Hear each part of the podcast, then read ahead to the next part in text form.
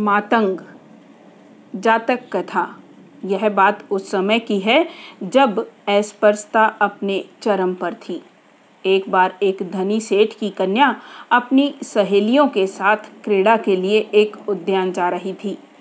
तभी मार्ग में उसे मातंग नाम का एक व्यक्ति दिखा, जो जाति से चांडाल था। अस्पृश्यता की परंपरा को मानने वाली वह कन्या मातंग को देखते ही उल्टे पाँव लौट गई। उस कन्या के वापस लौटने से उसकी सहेलियाँ और दासियाँ बहुत क्रोध हुई और उन्होंने मातंग की खूब पिटाई की।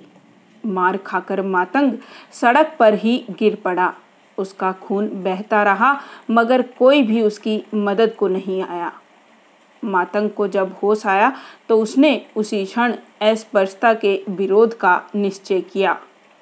वह उस कन्या के घर के सामने पहुँचा और वहाँ जाकर भूख हड़ताल पर बैठ गया।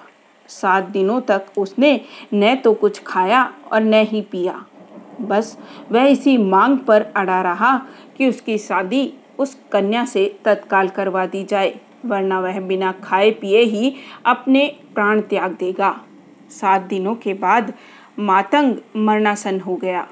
तब उस कन्या के पिता को यह भय हुआ कि अगर मातंग वहाँ मरेगा तो उसके मृत शरीर को कौन हाथ लगाएगा और वहाँ से हटाएगा कौन?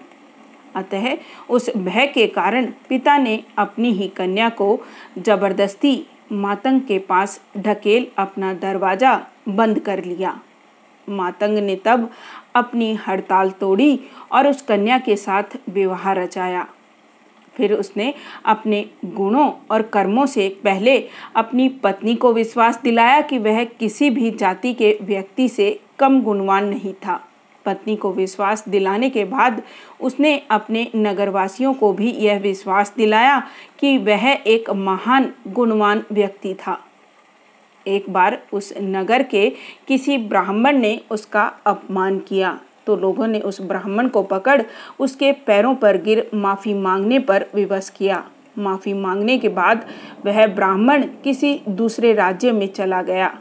संयोग से मातंग भी एक बार उसी राज्य में पहुँचा, जहाँ उस ब्राह्मण ने शरण ली थी। मातंग को वहाँ देख उस ब्राह्मण ने उस देश के राजा के कान भर दिए। उसने राजा को बताया कि मातंग एक खतरनाक जादूगर है, जो उसके राज्य का नाश करा देगा।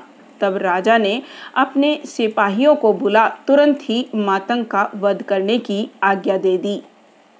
ब्राह्मण के षड्यंत्र से अनभिज्ञ मातंग जब भोजन कर रहा था तो सिपाहियों ने अचानक उस पर हमला बोला और उसकी जान ले ली। मातंग के संहार से प्रकृति बहुत कुपित हुई। कहा जाता है, उसी समय आसमान से अंगारों की वृष्टि हुई, जिससे वह देश पूरी तरह से जलकर ध्वस्त हो गया।